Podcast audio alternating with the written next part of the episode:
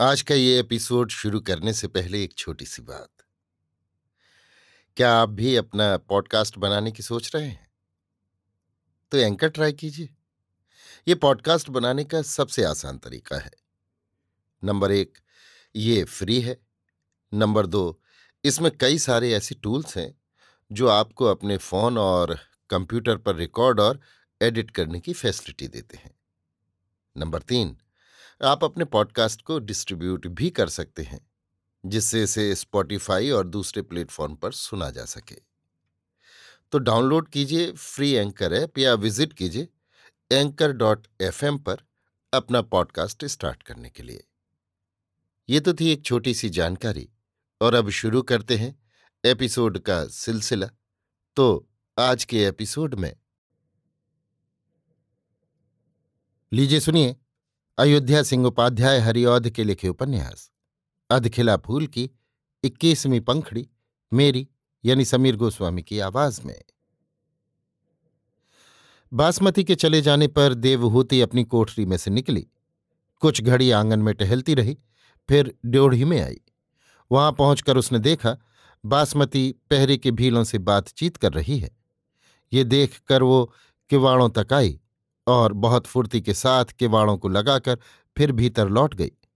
जब देवहूति अपनी कोठरी के पास पहुँची, देखा उस कोठरी में से एक जन आँगन की ओर निकला आ रहा है। ये देखकर वो भौचक बन गई। सोचा, राम राम करके अभी बासमती से पीछा छूटा है, फिर ये विपत कहाँ से आई? बड़ा अचरज उसको इस बात का था, ये कोठरी में आया तो कैसे आया? उसमें तो कहीं से कोई पथ नहीं जान पड़ता। देवहूति घबराने को तो बहुत घबराई, पर उसके जी को कुछ ढांढस भी हुआ। उसने पहचाना ये वही जन है, जिसने उस अंधियाली रात में उसके कोठे पर कामनी मोहन से उसका सत बचाया था। देवहूति ये सब जानबूझकर कुछ सोच रही थी। इसी बीच उसने पास आकर कुछ दूर से पूछा, देवहूति, मुझको पहचानती हो?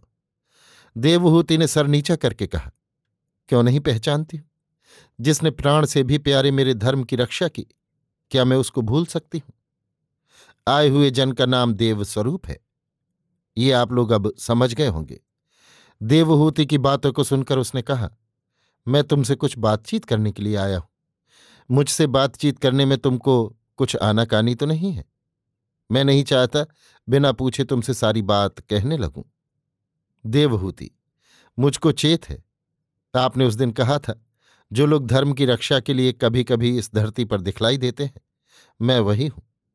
जो सचमुच आप वही हैं तो आपसे बातचीत करने में मुझको कुछ आनाकानी नहीं है। पर बात इतनी है, इस भांति आपसे बातचीत करके मुझको इस सुनसान घर में जो कोई देख लेगा तो न जाने क्या समझेगा।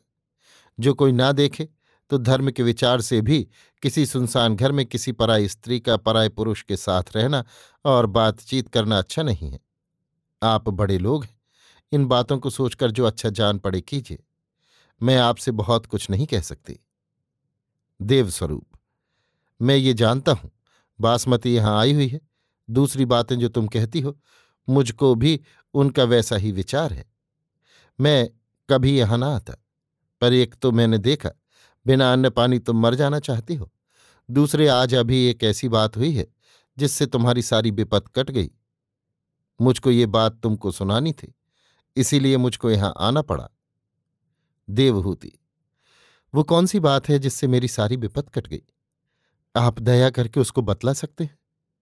देवस्वरूप कामनी मोहन कल रात में ही बासमती को यहाँ छोड़कर घर चला गया था। आज दिन निकले वो गाँव से इस बन की ओर घोड़े को सर पर फेंकता हुआ आ रहा था।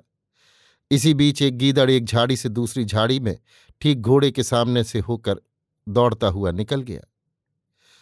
घोड़ा अचानक चौंक पड़ा और उस पर से धड़ाम से कामनी मोहन नीचे गिर पड़ा। गिरते ही उसका सर फट गया और वो अचेत हो गया। उसके लोग जो पीछे आ रहे थे, घड़ी भर हुआ उसको उठाकर घर ले गए। जैसी चोट उसको आई है, उससे अब उसके बचने का कुछ भरोसा नहीं है। मैं इसी से कहता हूँ, तुम्हारी सारी विपत कट गई। देवहूति। कामनी मोहन ने अपनी करनी का फल पाया है। और मैं क्या कहूँ? पर सचमुच क्या आप कोई देवता है, जिस भांति बिना किसी स्वार्थ के दूसरों का दुख दूर करते फिरते हैं? देवस्वरूप, मैं देवता नहीं हूँ, एक बहुत ही छोटा जीव हूँ। उस दिन मैंने ये बात इसलिए कही थी, जिससे कामनी मोहन डरकर पाप करना छोड़ देवे। देवहूति, अभी आपको मुझसे कुछ और कहना है? देवस्वरूप, दो बातें कहनी है।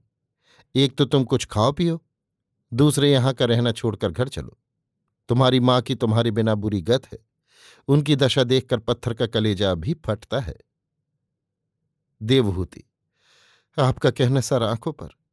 आप में बड़ी दया है, पर आप जानते हैं, स्त्रियों का धर्म बड़ा कठिन है। आपने मेरी बहुत बड़ी भलाई की है। मेरा रोआ रोआ आपका ऋणी है। पर इतना सब होने पर भी आप निरे अनजान हैं। आप जैसे अनजान और बिना जान पहचान के पुरुष के साथ मैं कहीं आ जा नहीं सकती। दूसरे, जो दो दिन पीछे मैं इस भांत अचानक घर चली चलूँ तो माना जाने क्या समझेंगी?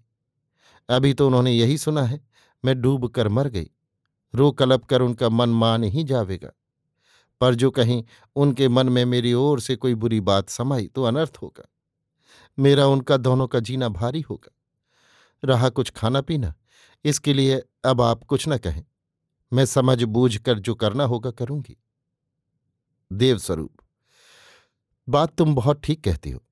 मैंने तुम्हारी इन बातों को सुनकर बहुत सुख माना, पर इतना मुझको और कहना है। इस बन से तुम्हारा छुटकारा बिना मेरी प्रतीत किए नहीं हो सकता।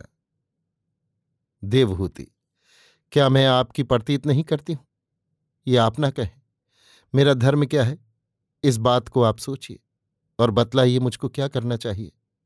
इस जग में सैकड़ों बातें लोग ऐसी करते हैं, जिनमें ऊपर से देखने में उनका कोई अर्थ नहीं होता, पर समय पाकर उन्हीं बातों में उनकी बड़ी दूर की चाल पाई जाती है। आज जिसको किसी की भलाई के लिए अपना तन, मन, धन सब निछावर करते देखते हैं, कल उसी को उसके साथ अपने जी की किसी बहुत ही छिपी चाल के लिए ऐसा बुरा बर्ताव करते पाते हैं जिसको देखकर बड़े पापी के भी रोंगटे खड़े होते हैं।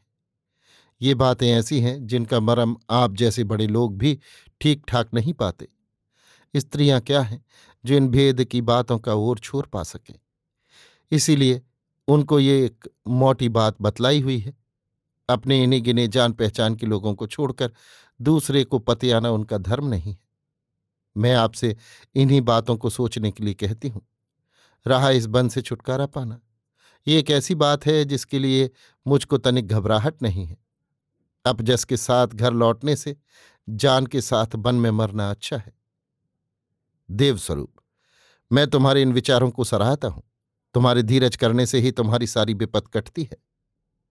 देवस्वरूप के इतना कहते ही उसी कोठरी में से एक जन और देवहूति की ओर आता दिखलाई पड़ा। इसके सिर पर बड़ी बड़ी जटाएँ थी।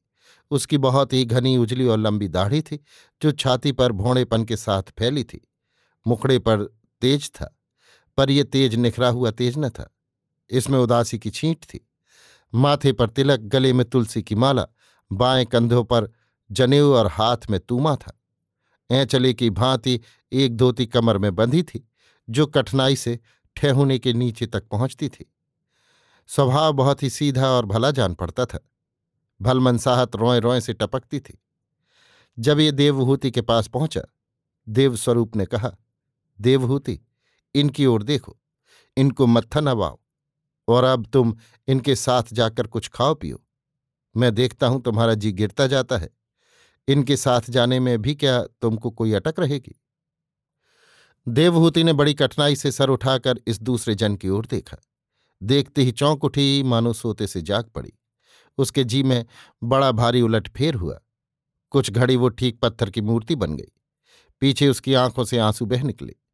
देवस्वरूप ने उस दूसरे जन का भी रंग कुछ पलटता देखकर कहा, देखो, इन सब बातों का अभी समय नहीं है। इस घड़ी चुपचाप यहाँ से निकल चलना चाहिए, फिर जैसा होगा देखा जावेगा।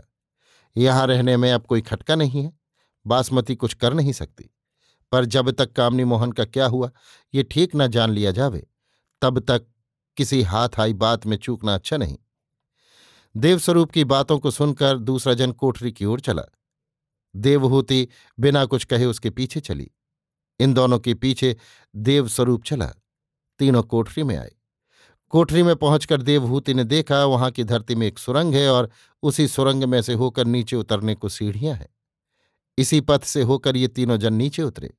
नीचे उतरकर देवस्वरूप ने वहीं लटकती हुई एक लंबी रस्सी को पकड़कर खींचा। उसके खींचते ही सुरंग का मुँह मुंद गया और नीचे ऊपर पहले जैसा था, ठीक वैसा ही हुआ। पीछे वो तीनों जन नीचे ही नीचे वन में एक ओर निकल गए। अभी आप सुन रहे थे अयोध्या सिंह उपाध्याय हरिऔध के लिखे उपन्यास, अधखिला फूल की इक्कीसवीं पंखड़ी, मेरी यानी समीर गोस्वामी की आवाज़ में।